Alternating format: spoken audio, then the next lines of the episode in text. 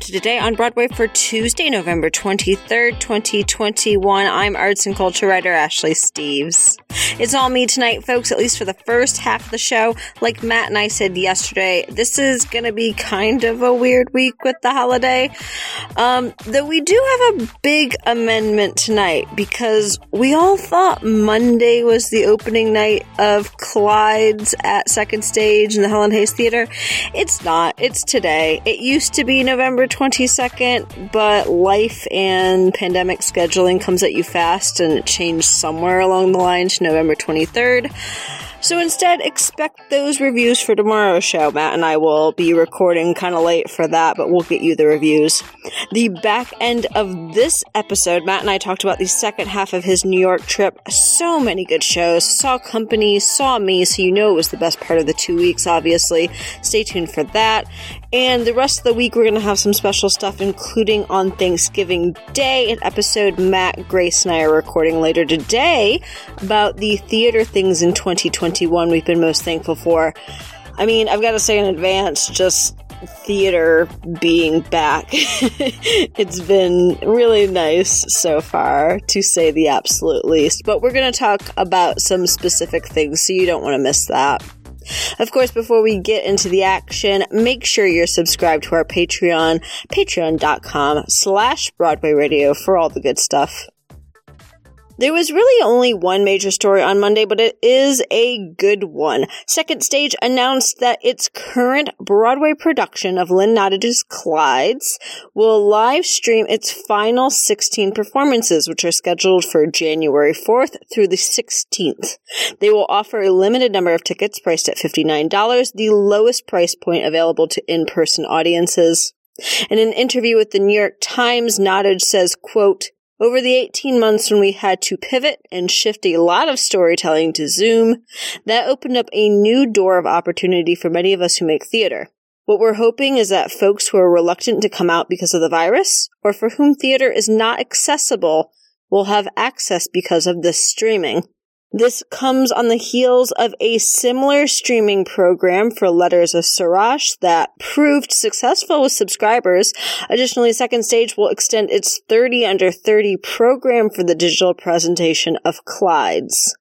This is extremely cool. We've been calling for this for oh God, forever at this point, but especially during the pandemic, just that option for more, the option for accessibility.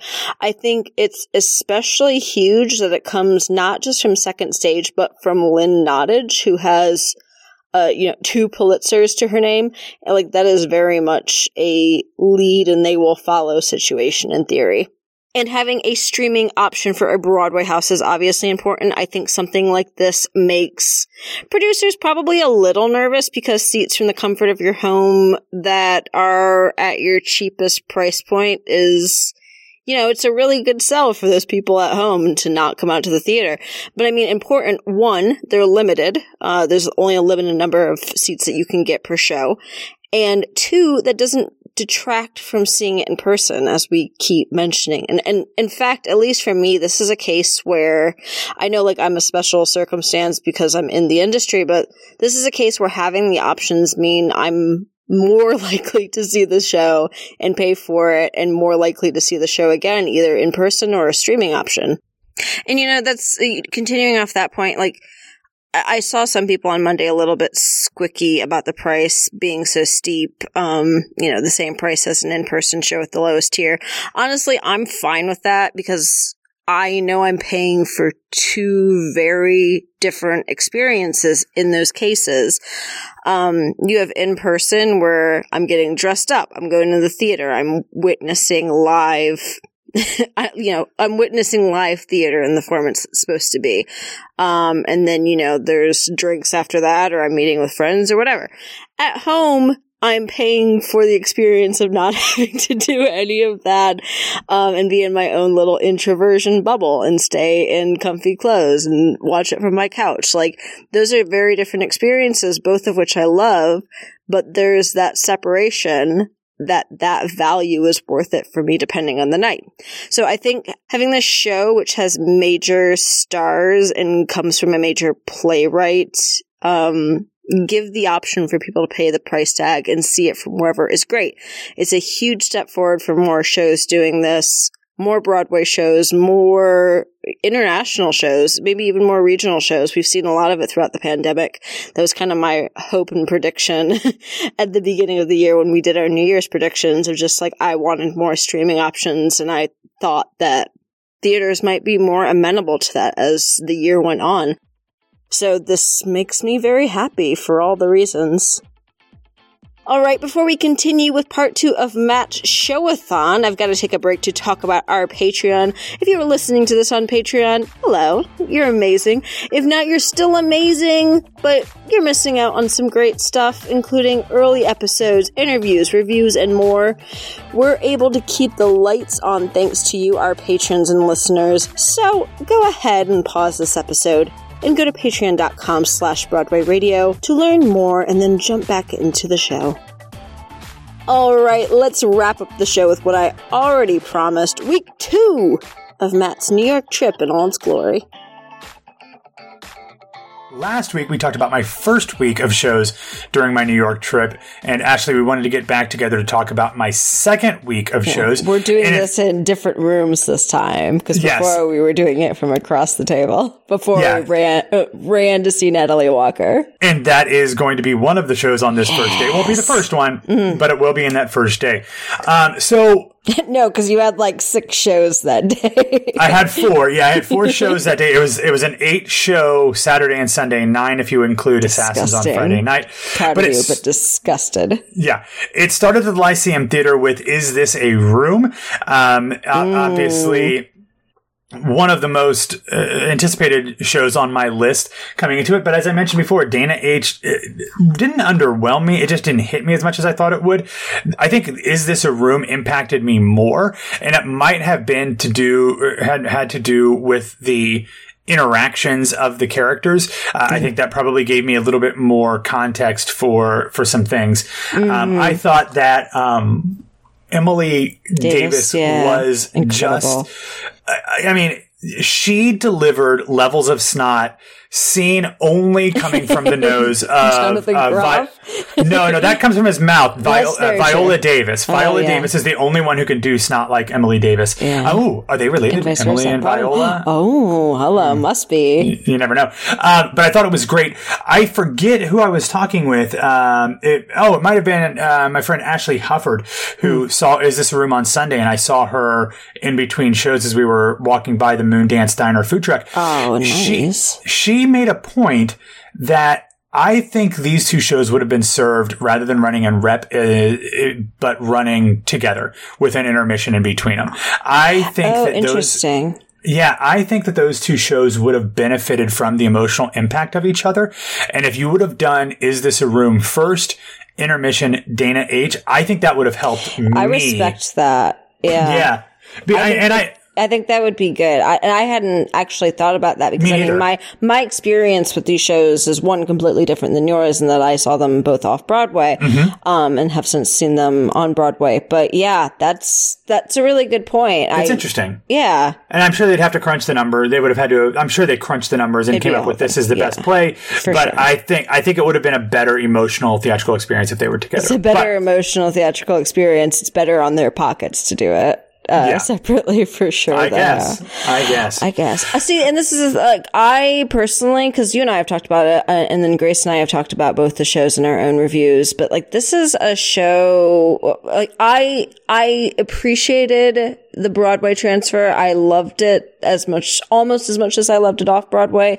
I think the transfer for Dana H was better from off Broadway to Broadway. Interesting. Um, it, it's, I also, the, the thing of that is that I also had much better seats for Dana H than I did for Is This a Room, which you need to for Dana H, um, and don't necessarily have to for Is This a Room, which I think is also. I, think that also impacts the quality of the show as well. Like if you're not sitting in the first, let's say, 10 rows of the theater for Dana H, you're going to miss a lot. Yeah.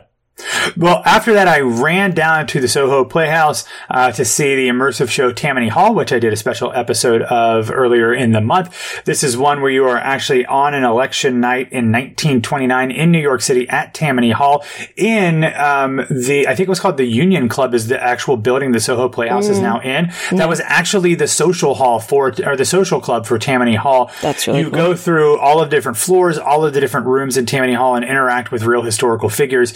Um, um, like Boss Mulvaney or Boss Mulvaney, um, uh, Mayor Jimmy Walker, Fiorello LaGuardia, Legs Diamond, um, Betty Compton, not to be confused with Betty Comden. yeah, um, slightly it got different. me confused at, at times. Um, really interesting, really exciting. I really enjoyed um, this type of immersive stuff where you just kind of walk around and you get led to different things and you get asked questions, but you don't actually have to like do anything.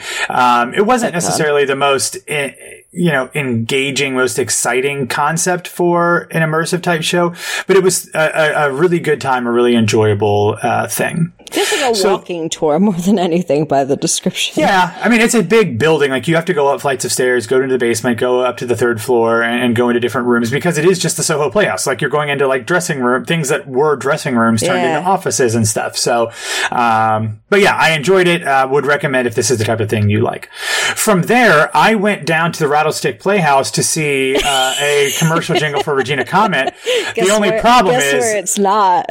It's not at Rattlestick Playhouse. It's at DR2. So I had to take a couple cars to get there and walked in just as the show was starting. Ashley was up in like what, the third or fourth row. I yeah. had to be sat in the very, very back. But yeah, my plus one, aka my purse for the show and you sorry. in the back of the theater. yeah. Sorry about that. Uh, but I, I got mean, there. I, I saw I it love, all. I love an extra seat for my stuff. I know. Thank I know. You're welcome.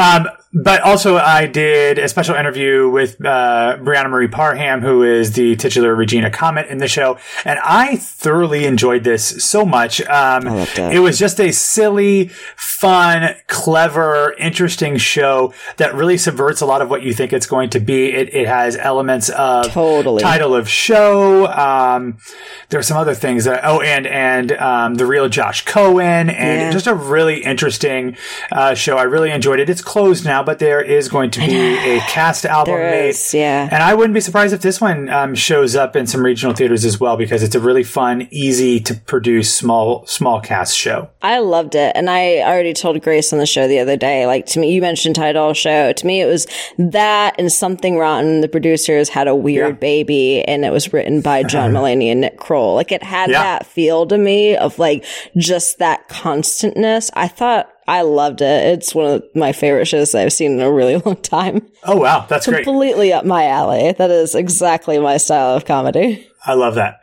Well, from there, we went back and recorded last Monday's episode at my Airbnb, and then we raced over to 54 Below to see what I think might be the greatest concert, let alone Yeah. cabaret, that I've ever seen in my life. And that was Natalie Walker's Mad Seasons. I don't, I, I said this on Twitter and you disagreed, and maybe you can explain why.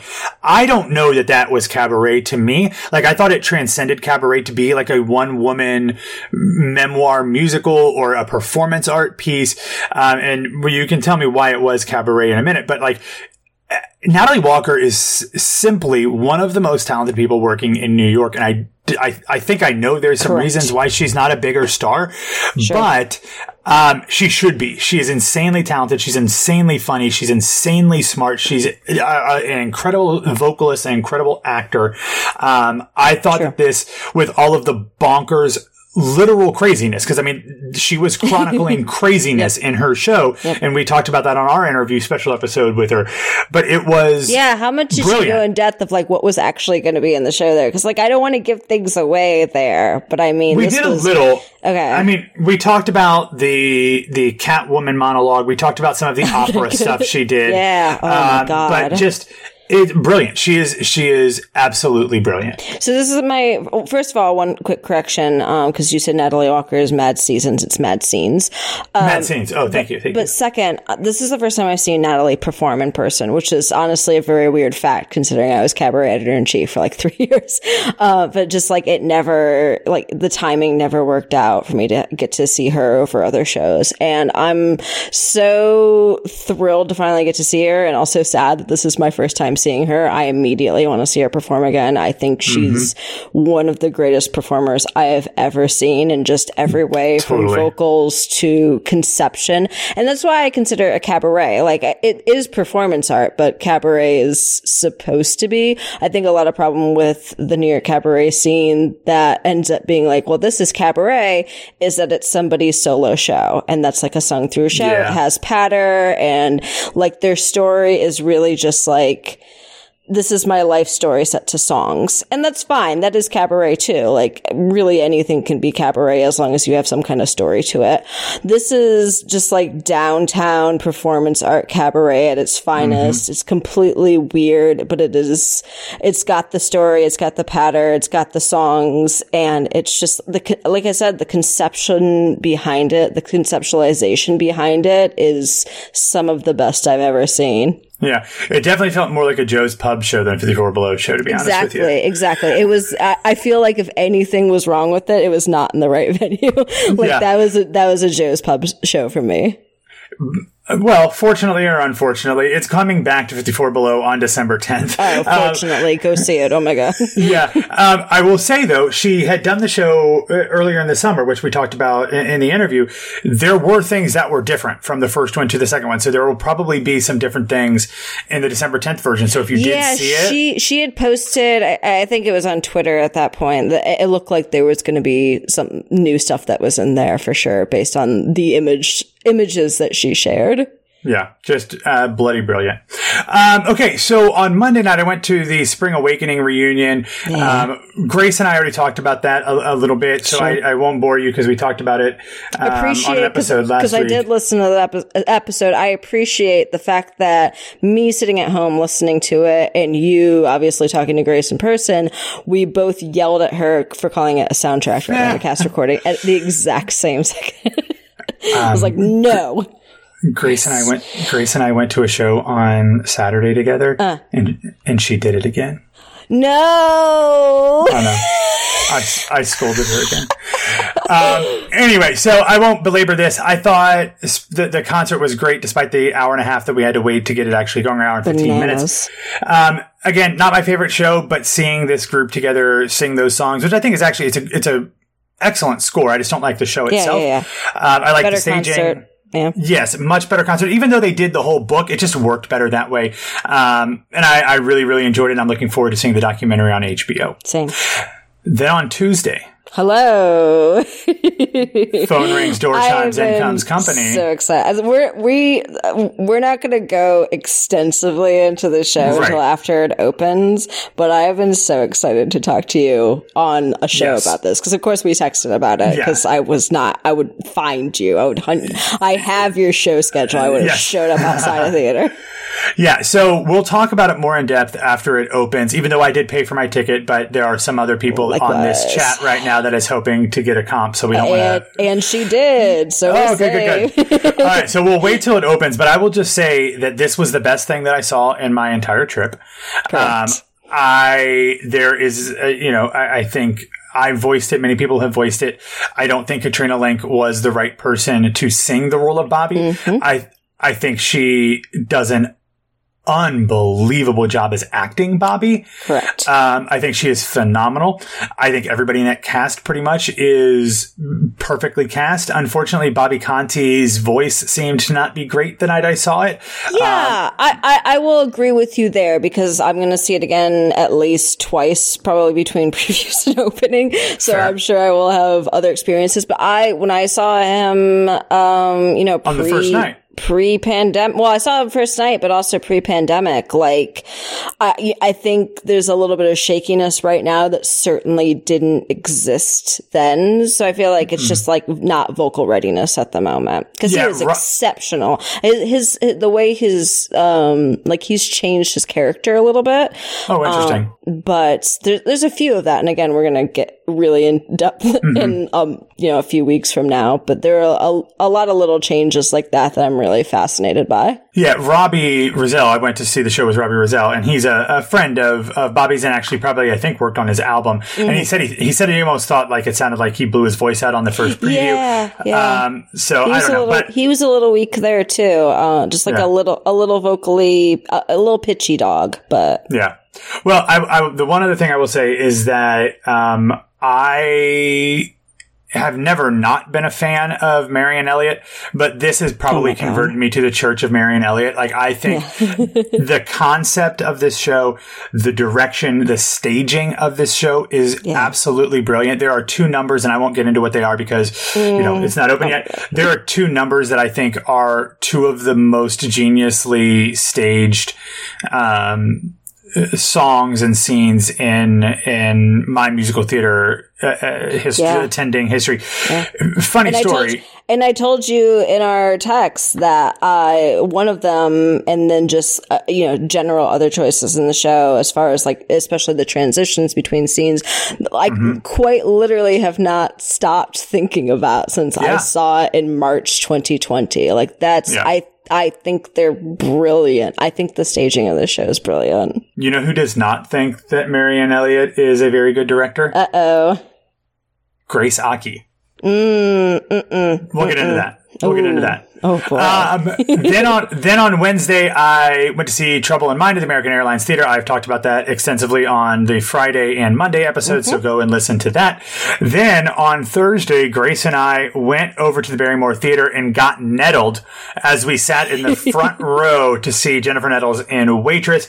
I will tell you, I and you remember I had kind of been predicting that she would come into this show before it closed on Broadway, and sh whether she's been working on it for like two years just to make this happen, she was fantastic. I mean, That's vocally, good. vocally, her voice is a little different. She doesn't necessarily have like the belt of a Jessie Mueller, but her vocal tone is phenomenal. And I've got to tell you, and sitting in the front row, like her acting was spectacular. Yay. Like, like I was really, really impressed with her um, with her acting ability. Unfortunately, there were a few people in the cast that I thought were not great. Oh. Um, the new Ogie, um, who was also in the Dear Evan Hansen movie um, as Jared Kleinman.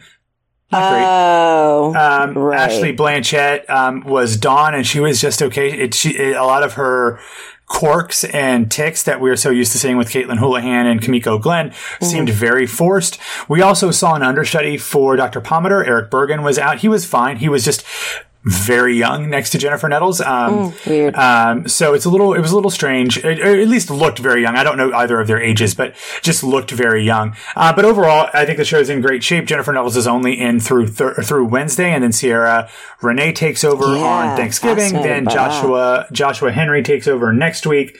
Um, but I really just enjoy the show. I just like the show. It's my It's third time seeing it on show. Broadway. Yeah. yeah, so I very much enjoy it. Then on the Friday, I went down to the Atlantic Theater Company and saw the new Jeanine Tesori Mm, musical mm-hmm. Kimberly Akimbo. And this one is still in preview, so I don't want to give a ton away, but I will tell you, this is one of the strangest, funniest, weirdest shows you are going to see this fall. Yes. Um, you have to see this show for the master class work of Victoria Clark. If you aren't familiar with the show, it's obviously based on a play by David Lindsay Abaire, who also wrote the book and lyrics for the show. yeah. Um, it- basically, Victoria Clark plays Kimberly, and she has a incredibly rare genetic disease that even though she is 16 years old, she looks like she's a 72 year old Oh, woman. Yeah, yeah. And to see Victoria Clark, one of the best singing actresses or singing Hmm. actors, singing performers of this or any generation become a 16 year old girl with all that comes with that um, is She's uh, an mind-bending. exceptional physical, physical comedy actor for that matter. An exceptional physical actor. Yeah, j- just absolutely wonderful. You also throw in um, the great Steven Boyer from Hand to God, who um, not a great singer, but serv- certainly serviceable. Um, Alli Mauzey. So Steven Boyer and Alli Mauzey play Kimberly's parents. They are like straight out of a Roald Dahl book, um, which I love. Then you have uh, Bonnie Milligan, who is first off, she's underused in this show. I mean, her part's great, but yeah. like whatever show she's in, she's going to be underused. She is brilliant and ridiculous, and I loved every second of it. And we need more of her. And then there's also a cast of like five kids in the show. Um, That are like, te- you know, playing the teenagers that are in the same grade as Kimberly. They're all fantastic. Um, won't get into like a lot of details about things, Sure. but really recommend it. It's not the best Jeanine Tesori score um, that I've ever heard, and this is coming from a diehard Jeanine Tesori fan, but it is a show that absolutely needs to be seen. All right, and then on Saturday, my last day, I had a three-show day. I saw a um, a workshop presentation of a new musical called Americano that actually started its life out in in Arizona and was supposed to come to New World Stages in March of 2020. And I think I might have actually started performances, but it is going to be coming back Maybe, to yeah. New World Stages in March of 2022. It is a story about um, a, a dreamer um, in Arizona. And obviously, it was a workshop, so they are still working on it. There were a few extraneous um, storylines that I thought could be cut. There were some intentions, especially from the main character's father, that I thought could be sharpened. Some things were a little bit too on the nose for me, but I thought I thought the music was good, the story was good, the performances were good, um, and for my first time being at new uh, the new Forty Two Studios for a workshop, I thoroughly enjoyed that experience. Um, but uh, so keep an eye out for that for when it comes to New York off Broadway. Then I went to the aforementioned matinee with Grace, where she once again said soundtrack, and we saw a Sherlock Carol. Um, which was tons of fun. Like, Yeah, um, cute. we we need more Thom Sesma. I'm not going to lie. I I was a little little Always. disappointed, little disappointed with the, the amount of Sesma in that show. I thought we I could have done more. But as a um, you know, a Sherlockian, I guess. I enjoyed it. I thought the the characterization, uh, or you know, kind of like the the streamlining of the show, and um, you know, kind of to weave in the holiday aspect was very interesting. Drew McVety, who plays Sherlock Holmes, was fantastic. Yeah. The rest of the cast, who plays multiple characters, were all very good. I um, I enjoyed it. It wasn't you know life changing, but you know, it's another good show that I think will ha- probably have a life um, in the regions, especially because it's a nice holiday show with a familiar title. Exactly. That's what I was gonna say. Like, I can't. I personally can't get into it too much because I'm reviewing it for another publication. But I will say, like, this is a show that you know I had a lot of fun with it. I think it does exactly what it is supposed to do, and that it is a holiday family show that is it, it- like it. It shot joy straight into my veins because it's like you have the holiday aspect, the winter aspect, and it's just like there were kids in the theater when I saw it, which is usually like my living nightmare. But it's the first time that I've seen kids in the theater for like two years now. So that was that was also just like an emotional thing of like, oh, we're back. That that's that's a nice thing to see. Yeah, it was really fun. And then that night, um, oh no, I, I, there's one that's not on my list because Grace and, and uh, if a lot of people might know B-Way Show, um, she won the lottery. A couple people won the lottery for Freestyle Love Supreme's 5 p.m. show. Oh, okay, that's what happened. I was like, I didn't. Yes. I didn't- Yeah, so Grace texted me and said, "Hey, since we're going to Sherlock Carol, show has an extra ticket to to Freestyle Love Supreme. Do you want to just go so we can go from New World Stages over to the booth?" And I said, "Well, I've already seen it, but hell yes, I want to go to another show at 5 p.m." Uh, so that was great because sick um, not only I very much am, um, not only was Jordan Fisher, star of stage and screen, already the announced special guest, but one James Monroe Iglehart also joined the show. Oh yes. So, so we got a little uh, JMI and Jordan Fisher, more JMI because if you've seen the show, like they bring on a fifth member of Freestyle Love Supreme after like the first first Mm. Well, he's game or two. full time with them now, right? That's what we talked Well, about. Well he's always he's always been a, a like a member. He's been a Freestyle Love Supreme Right, member right, since like before Aladdin. Um, obviously, he just left Hamilton, so I think he's probably going to be doing a little bit more Freestyle Love Supreme. But I will Yeah. tell you. I don't know what they are, but I have heard that he has some really, really big things coming up, um, which is why he left Hamilton. Because why the hell do you leave Hamilton if you don't if you aren't going to another gig? Um, but um, he was awesome. Jordan Fisher has the voice of an angel. Um, Young Nyce, who is Aneesa Folds, who has been a guest here on um, Broadway Radio before, Mm-hmm. she was like fangirling out, sitting next to him during the game True, which was totally fun because he was just giving vocal purity. It was it was fantastic, and I that show's just so much fun. That is going on tour, um, so check your local theater listings for where Freestyle Love Supreme will be. Obviously, not going to have a ton of the special guests, but you know the folks like um, Two Touch and Shockwave and Jelly Donut and Young Nyce um, will le- definitely be in that cast, and I'm sure they will rotate some people in and out depending on the location and time. But then the final thing that I went to, I went over to the Stephen Sondheim Theater hello. to see a preview Oh, uh, performance of Mrs. Doubtfire. Um, again in previews, but I bought a ticket, so I, I, I will say a little bit more than I would that if I was reviewing. Um, it's a perfectly fine show. I am sure. I am sure that there will be people who um, take issue with it the same way that they took with Tootsie. I will not argue with them in the least because it is still hmm. essentially the same woman in dress thing or man in dress thing. There was also a man in dress bit in a Sherlock Carol, which I thought was a little unnecessary, mm-hmm. but mm-hmm. but I, I will. And You and I have talked about this before with like things like Drood and and Matilda. Yes, Um, Panto. th- yeah, there's a distinct historical panto element um, in the UK where men dress as women and women dress as men, um, Which has like also they- happened in Shaw Carol. Yeah, Sherlock Carol, that happened as well. So it, it went both ways with that. Um, those are called trouser roles when it's a Mm-hmm. woman dressing as a man. So that didn't bother me as much, but it was interesting to me that I saw two of those shows um, with that. Destined to be, I guess. Yeah, I mean, Mrs. Doubtfire, and we've talked about it. They brought in GLAAD. They did as much as they possibly could to make this uh, a little bit more palatable. I don't know that I saw a ton of that. Like Brad, Oscar, and J. Harrison Ghee's characters make it very clear throughout the show that this is a terrible idea and it's misogynistic and um, it's it's it's not great. Um, but they still do it. You know, you know, Rob McClure's character still Sure. does it. Um, I thought Rob McClure was really, really good. If I'm, this is going to sound sacrilegious, especially because I didn't really like Tootsie at all. I think Santino gave a better performance. Ooh. Um, and, and it might be because he has a little bit more of an arc, um, in the show. And as you've seen, you know, you've seen the film, like, the Robin Williams character in the film is not a bad guy.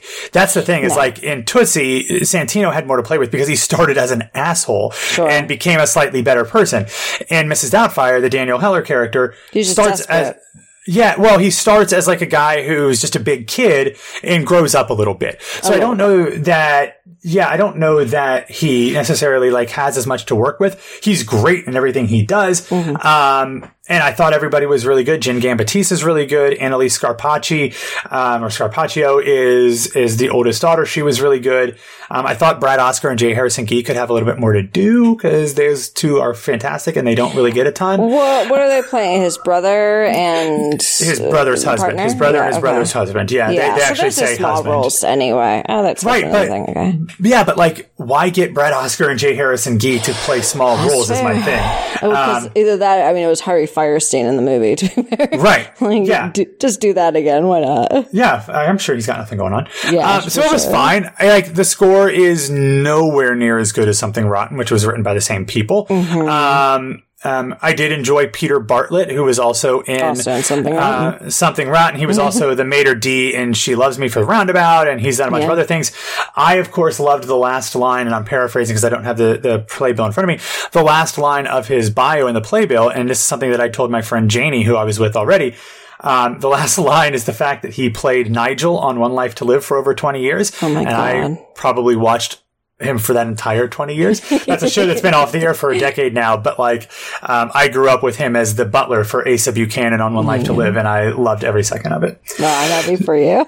yes, thank you. Um, I also went to the Moondance um, Diner um, food truck. I did not get anything because they had nothing there that I could eat. Uh, but Grace, enough. Grace, Grace did get a, uh, a grilled cheese sandwich, and I got a poster which I very carefully protected on the flight home. Um, so that was fun. I saw Luis Miranda and oh, I forget um, Lynn's mom's name. They were there um, as well when I was there. I just missed Freestyle Love Supreme performing there um, as I was walking over, but um, really a great trip. You know, I.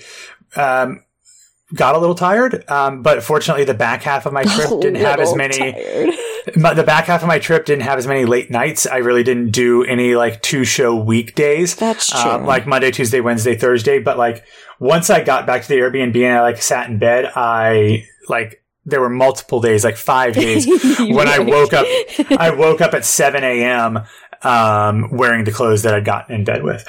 So, but you know, it was fun. I loved it. That's Um, showbiz, baby. it is, and I said I don't. There was nothing that I saw that I thought was bad, um, and that's a testament to the work being done right now. There was a, there was only a handful of things that I thought were great. The things that I thought were great were Company, Assassins, Trouble in Mind, and Natalie Walker. Everything else I thought was was good. Damn, fifty percent Sondheim was the best part of your two weeks. Congratulations! Yeah, absolutely, as it should be. Yes, Um, correct. Yeah, but anyway, so if anybody wants to ask more specific questions about any of the shows that I saw, feel free to send me a tweet or an Instagram message at bwwmatt. Ashley, where can people find you? You can find me on Twitter and Instagram at No This Is Ashley. I'm proud of you. Those are an exhausting two weeks, and I would rather die than do that many shows. It ended up being 29 things in 14 days. Absolutely not. And I- I, think I I've missed- done 29 shows, uh, maybe dating back to the beginning of 2020. well, that's different. And I actually had to skip a few things. There was a few things that I had the abil- ability to go to and I just couldn't physically make it, um, for timing purposes. But, um, Anyway, and I like I opted to go see Friends uh, for one of them, and uh, couldn't make the other one. But anyway, don't forget to head over to Facebook, Twitter, and Instagram, and follow us at Broadway Radio. Um, this has been an unusual um, today on Broadway, but thank you for listening, and we will be back for in some form or fashion to talk to you tomorrow.